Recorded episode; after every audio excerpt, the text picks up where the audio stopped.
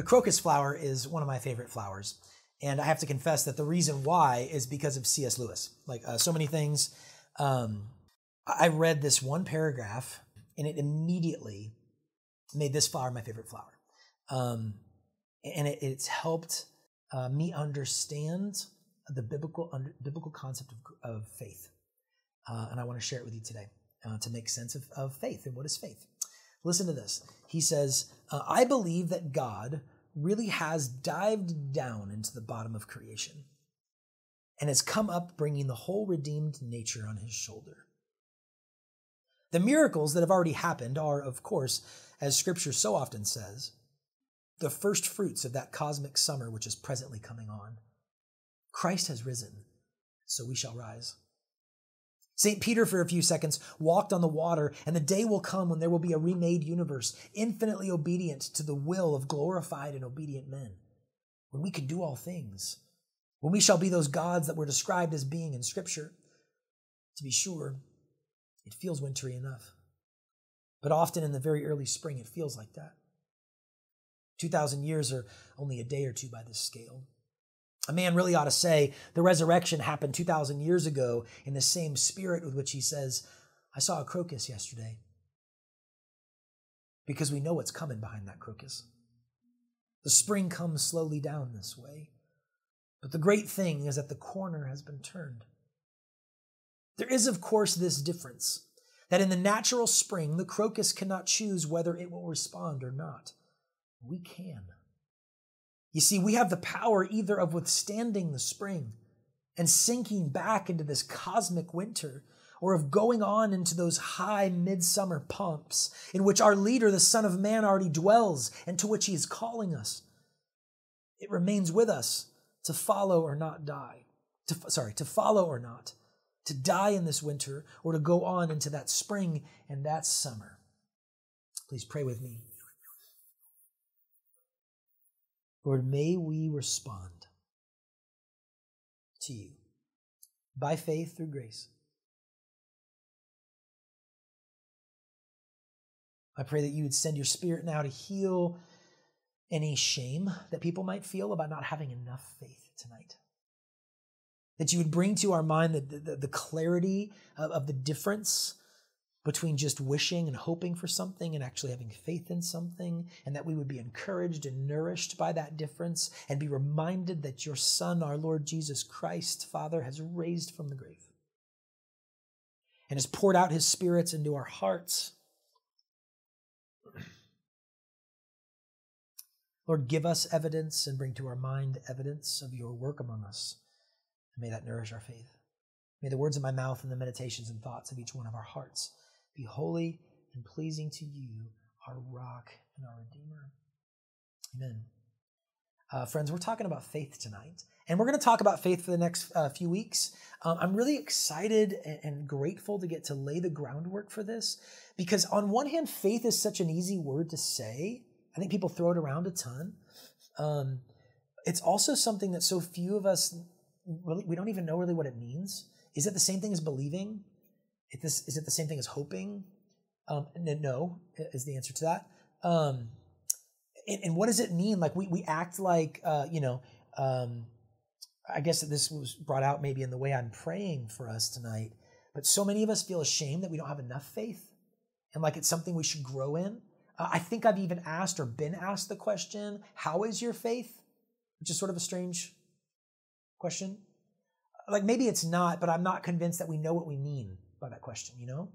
And so uh, it's it's um, I think it's actually shame inducing when you have a word that has so much power and it's littered throughout the pages of the New Testament and it obviously means a lot when we use it all the time but aren't sure what it means and aren't sure kind of how we're doing with it. That just creates a category that many of us sort of uh, fill with shame, you know. Um, and I hope to heal some of that tonight um, by by the reading of God's word and, and unpacking it a little bit for us. Okay. The crocus flower uh, will help us as an image of the difference between faith and just wishing for a thing, okay? Um, if, you have, if you got a Bible, I want you to open it up to Hebrews chapter 11. Any uh, anytime we're talking about faith, a great place to start in the Bible is Hebrews 11. The word faith shows up 24 times in that passage. It's often called um, by Sunday schools around uh, you know English speaking countries the um, the Hall of Faith, like a Hall of Fame, because it is uh, a, a, retelling of the entire Old Testament narrative um, through the lens of faith. And so I, am going to read. Um, I'm not going to read the whole thing just for the sake of time today. Uh, I commend it to you, though. You've got a lot of time that we're not on this, um, so maybe check it out. Um, it, it, it's a really, it's really lovely um, to see all of the ways that faith is exemplified and manifested in the life of people from this text. We're going to hone in on, on chapter 11, verse 1, but I, I want to read, I'm going to skip through a couple things, okay? So I'm going to start with one, and, and I'll tell you kind of where I'm jumping. So here's Hebrews 11, verse 1. Now, faith is the assurance of things hoped for and the conviction of things not seen. Now, I want you to skip ahead to like verse 13. Check this out, right? The author has gone, um, you know, from um, Abel and Cain and Abraham and Sarah. And then he says this the, in verse 13, these all died in faith, not having received the things promised but having seen them and greeted them from afar, and having acknowledged that they were strangers and exiles on the earth.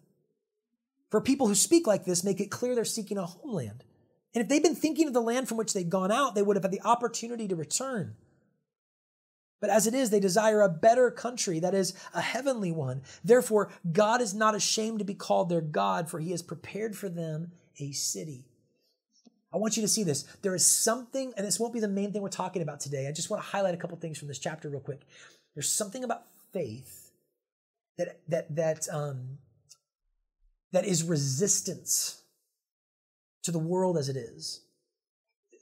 Abraham and, and, and, and Sarah and Abel, they, they did not receive what God's promised now in this life and they were they refused to be the, the author of hebrews suggests that they refused to be settled with it to learn how to be content in this life in a way no they refuse to go back and they refuse to say this is as good as it gets. I just need to get married, have my kids, have my retirement, have my bank account, have this experience, you know, satisfy the wanderlust, whatever else. No.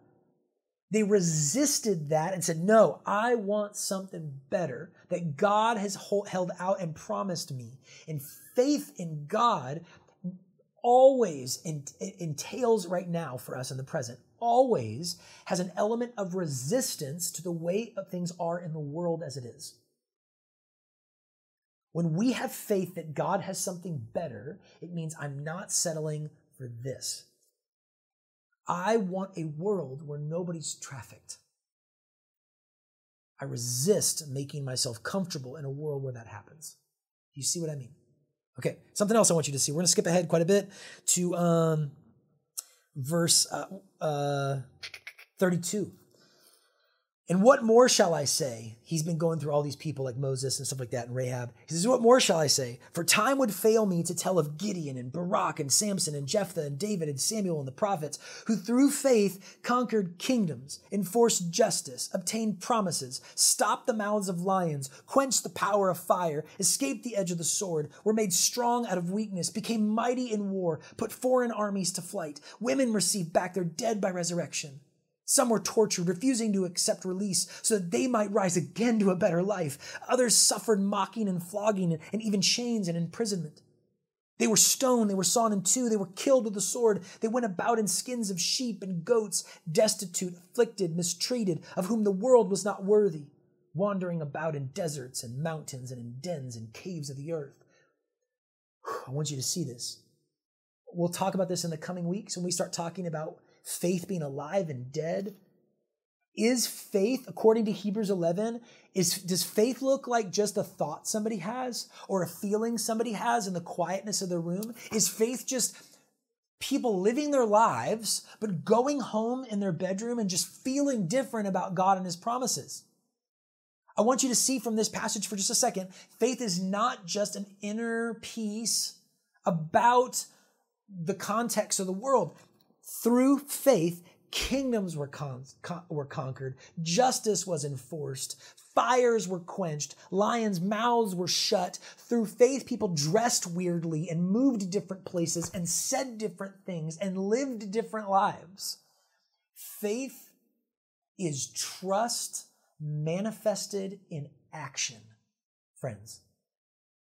Faith is trust manifested in action. Your faith is demonstrated by your behaviors. Faith is not just something in your head or in your heart. It is manifested in your fingers and in your wallets and in your, your words and in your silence and in the ways in which you eat and do school and play and the hobbies we pick up and the hobbies we lay down. Faith is so much more than just like some inner private agreement to a thing. Do you see that? In the coming weeks, we'll dig into this a little more. But then I actually want to land here too, and then we'll go back to the beginning of Hebrews 11. We're going to land here with um, the beginning of Hebrews 12, okay? Um, I'll, I'll go right through the end of 11 to 12. And all these, though commended through their faith, did not receive what was promised, since God had provided something better for us, that apart from us they should not be made perfect. Therefore, since we are surrounded by so great a cloud of witnesses, this inherit these all these people who come before us in the family of God, let us lay aside every weight and sin which clings so closely. See, it, it, action. There's behaviors that are associated with this. And let us run with endurance the race that's set before us, looking to Jesus, the founder and perfecter of our faith, who for the joy that was set before him endured the cross, despising the shame, and is seated at the right hand of the throne of glory of, of the glory of God. Whew. This is the word of the Lord, friends. Thanks be to God. Next week, as we talk about faith being a gift, we're going to come back to this Jesus being the founder, the beginner, the author of our faith and the perfecter of it. Maybe a little bit today, but mostly tomorrow. Okay, this is an, an amazing chapter to talk about faith. It's a gold mine. I commend it to you for your small groups, your quiet time, whatever you want. Just Hebrews 11 is absolutely gold. Okay, okay. Here's where we're landing tonight. Here's where we're going to focus. Okay, a definition of faith in the scriptures. Hebrews 11 1. It's the assurance of things hoped for and the conviction of things not seen. Let's unpack that. Faith is the assurance of things hoped for and the conviction of things not seen. Okay, so faith, it, it, it's, it's a big idea here, friends. It, it brings together the past and the future into the present. Okay? Faith brings together the past and the future into the present. It, it, it is thinking about all of those things. So faith is the assurance. Faith is in the present moment a kind of confidence. So faith is something we have presently. Faith is something that we have in the moment, right now. And what we have in faith is confidence in things that we hope for and things not seen. So, in other words, it's, it's, it's not a hoping for something that's right in front of me and something that I can put my hands around. I don't call it faith. When I have it, it's just called in the Bible sight. Like we, I don't need to have faith anymore that um, that I've got a, a phone that can record a video because the phone is recording the video. Do you see what I'm saying? Like faith is is is is a is a confidence in something I don't have yet, but I hope for. I said it incorporates the past too. It's you have confidence because of things that have happened in the past, because of some kind of evidence that existed before you. If you didn't have that, you wouldn't call it faith. You would just call it hoping or call it wishing or something, right? My daughter turns 10 tomorrow and she really wants a horse. okay, we're not getting her a horse. And it's not because we don't love her. I think we're not getting her a horse because we love her. you know, um, in any case, she wants a horse. She has zero faith that she's getting a horse, but she wants a horse. What's the difference? The difference is evidence. We don't have a stable. We don't have a trailer. We don't have a paddock. We don't have a bunch of money we, to, to, to buy a horse. Um, she's also turning 10, and we're barely struggling to take care of a puppy. She would not say, I have faith that my mom and dad are getting me a horse. She might say, I hope they get me a horse. Do you see the difference? You see the difference? What is it that would create faith for her? Well, if we did get a trailer if we started taking her to a, to like see horses regularly and we were like hey honey if you ever want a horse have you thought about this? She might go interesting. There's a lot of things that are lining up that make me have faith now that they might get me a horse. If she were to have faith the thing that would shape that nourish that um, grow that strengthen that would actually be moments in her history that point toward that being a reality the crocus flower. Yesterday, um, I, I, was talking with a friend who's a videographer because I was asking for some help for lighting for these videos. And, and, like right now, I'm still using like lamps in my office, you know, and next week we'll hopefully have some better equipment. But when I sat with him, he was giving me these pointers on um, on a two point lighting system, and I was like, "You sure we don't need three lights?" And and for, this map that he drew out, and he's like, "Definitely not." And I, it doesn't make sense to me. But because of his history eh, of being a really good videographer, I actually have faith that if I do what he says, it will work out like I hope it works out. But if he didn't have that history, then it would just be a weird hope. Okay, eh, let me give you another example from film. Um, I saw Back to the Future this week in the movie theaters, and so I'm thinking about like movies I loved as a kid. But Indiana Jones and the Last Crusade. If you haven't seen it, it's your fault now it's also worth rewatching multiple times. It's one of the best top five movies ever made. Um, maybe top three or one. Um, it's really, really good. Um, but there's there's this moment in the movie where Indiana Jones is um, is placing his hand over his heart and he's about to step kind of into what seems to him to be thin air over this chasm. Okay, if the movie had opened with that scene and you didn't have any history, he had he had no facts, no no evidence, no whatever. You would just go, "What an idiot." That's maybe blind faith, but I don't even want to call it faith. That would just be like a weird hope in something that has zero evidence for you to think that it would be there. You're going to fall to your death, sucker. You would think he's dumb. But by the end of the movie, when he has you know seen all these clues when all this stuff written in this journal is is uh, correlated with true things um, when, it, when it helps this journal and these clues help him pass two previous tests, and he knows this is a third one in light of it. Now it's still terrifying. I still don't think I would do it, hypothetically, in the story. But now when he puts his hand on his heart and he's about to take a step, it doesn't seem it's it's not just an empty wish. You go, man, there's a lot of things. There's a lot of things that communicate that maybe this is going to work. He actually has faith that it might work now. But it's not because he's got he's a man of faith. It's not because he you know has a, an enneagram type or like a disposition that's just easier for him to believe. It's because he's looking at all these things that have come before him. And he was so skeptical about things. But now he's like, man, maybe, maybe because of how this stuff has played out in my history. The difference between just wishing for a thing and faith is evidence.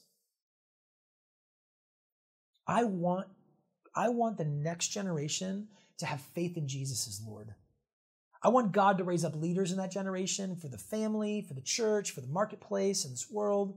I, I, want them to discover real life in Jesus Christ. I want their faith in Him to be so big that they are living like exiles and sojourners in the world. And they are seeing the mouths of lions stopped and justice uh, accomplished. You know, I want to, I want them to see those things and I want through faith for those things to happen for sure. How does that come about? Well, according to the author of Hebrews, and according to Jesus, it doesn't come about by somebody going into the room and being a better Christian in some like, you know, look in the mirror and, and, and speak positively to yourself or something. It doesn't come about that way. It actually comes about by them having experiences of the kingdom of God in their life. Friends, at the house, when we uh, sort of plan events, and, and whether that's just like a, a, a, one of our staff members takes you out to breakfast, which we'd love to do, take you out to coffee or breakfast or something, or go on a walk and talk about life and pray with you, or, or whether we're planning a retreat or a cookout, or, or taking people on spiritual formation trips over Christmas break or whatever else, when we're doing these things, one of our ringing hopes in all of it is that you would have a moment where you taste and see that the Lord is good and that we, as ambassadors of Jesus, give you a picture of his kingdom that you might taste and see that the Lord is good, that you might have an experience of God's kingdom that's coming ultimately in its fullness one day, that you might have an experience of it in part now. Not that you would go, oh my gosh, that's so great. I don't even want what he's what he's come what he's bringing later. No, no, no. That you would experience it now in such a way that you go, if if I can experience a little part of it now, maybe this whole thing is true. Maybe this is the crocus flower. Maybe this is the sign that all of that is true. Practically speaking, here's what I mean. How can somebody believe that God is forgiving if they've never experienced forgiveness? How can they how can they believe that um, that, that, that God doesn't respect our hierarchies of male, female, slave free, Greek, uh, Gentile? How, how can we believe that God loves us all equally and dignifies all of us unless people have experienced some of that happening in the church? How can they believe God is generous unless they've experienced generosity? Don't you know that we love because He first loves? Don't you know that nobody can believe unless they hear? How can somebody have faith unless they've experienced something that gives them cause to have faith? Which is why, friends, not only do we want you to experience uh, uh, God's kingdom and taste and see that He's good, but that's why the church must be about that in the world. We must be little Christs. We must be, especially when we're together, probably even more importantly when we're together than when we're isolated. Do people see the kingdom of God manifested in part? That might push against the kingdoms of this world in such a way to, and create a rival narrative in the midst of our culture that says maybe, maybe the thing that's whispered in the dark is really true. Maybe the thing I'm afraid that isn't true, that God might love me, is real. People will only have faith in that if they can taste and see it in part now. If you are struggling to have faith in God, you don't need to go into your room and just work harder. You need God. Just show up. And what that means for us in the church is that we need to be out there with you, loving you, caring for you. Brothers and sisters, if you are a follower of Jesus, we are we God has decided not to take us out of the world. He's, he's decided to place us right into the midst of it. And he prays that we would, and he's working to keep us from the evil one. But he has decided when he wants to show up in the world, he's going to send his church. You know, if I, um, to come back to the crocus flower, if it's really cold in the winter, and, I, and today actually is a little bit of a warmer day, and it's kind of nice, right? Um, but yeah, I was so cold yesterday. I'm so sick and tired of it, especially because I got this little puppy, right? And I don't like walking out like a million times a day, taking him to pee when it's so cold, okay? But like, let's say you and I are hanging out at my house, and, and we walk over to the to the to the sunroom, and we look out the windows, and, and I'm like, and we're both sick and tired of the winter. And we're both hoping and wishing that the spring would come. And we walk outside and I point my finger out and let's say we look out and all you see is like dirty snow that's been out there for a while and ice and, and, the, and the trees are still bare and the, and the clouds are like a gray blanket hanging over the sky. And it's like depressing for everybody except for like a London introvert. You know what I mean? And, and we're looking out the window and, and I say, man, look, spring is coming. Have faith in it. If all you see when you look out there is like the dead trees and the snow and the gray sky, you're actually probably going to be frustrated that I'm even trying to stir up your hope because there's no sign of life. You're like, dude, it's freaking like eight degrees outside and there's ice and snow everywhere and there's no leaves on the tree. Like, what do you mean spring's coming soon? What do you mean have hope? It's a terrible day to try to get me to have hope. But if I could say, but ah, ah, ah, but look, do you see right over there? That purple flower busting up through the snow, that's a crocus flower. And those don't come unless spring's almost here. And I know that there may even still be another snow coming. I know that it will die before spring is here, but it means the corner has been turned. Friends, I swear to you, if you could see the crocus flower, you would go, maybe. Maybe that flower that broke through the ice and the snow, maybe that would help my faith break through the despair and the cynicism and the cold, the coldness that exists in my heart too. Maybe I could have faith where before I only at best had hope. Maybe I could have faith. What the world needs is crocus flowers of God's kingdom everywhere. And you know what, Christian? We're supposed to be those crocus flowers. There is one in history that is stands over all, and it's Jesus Christ, the one who busted up through the ground first before the spring. And his resurrection is the great fact of history upon which everything turns. It happened out in the open and it exists for all to see. If you need your faith nourished, go look at the evidence for the resurrection of Jesus Christ and go look for the evidence of his kingdom for the past 2,000 years as the Spirit of God has sent his church into the world. Look at the things that the church has been doing. Look at the people who've gone before you as saints, as heroes do you can you taste and see in their lives that the Lord might actually be who he says he is and that spring might actually be coming soon?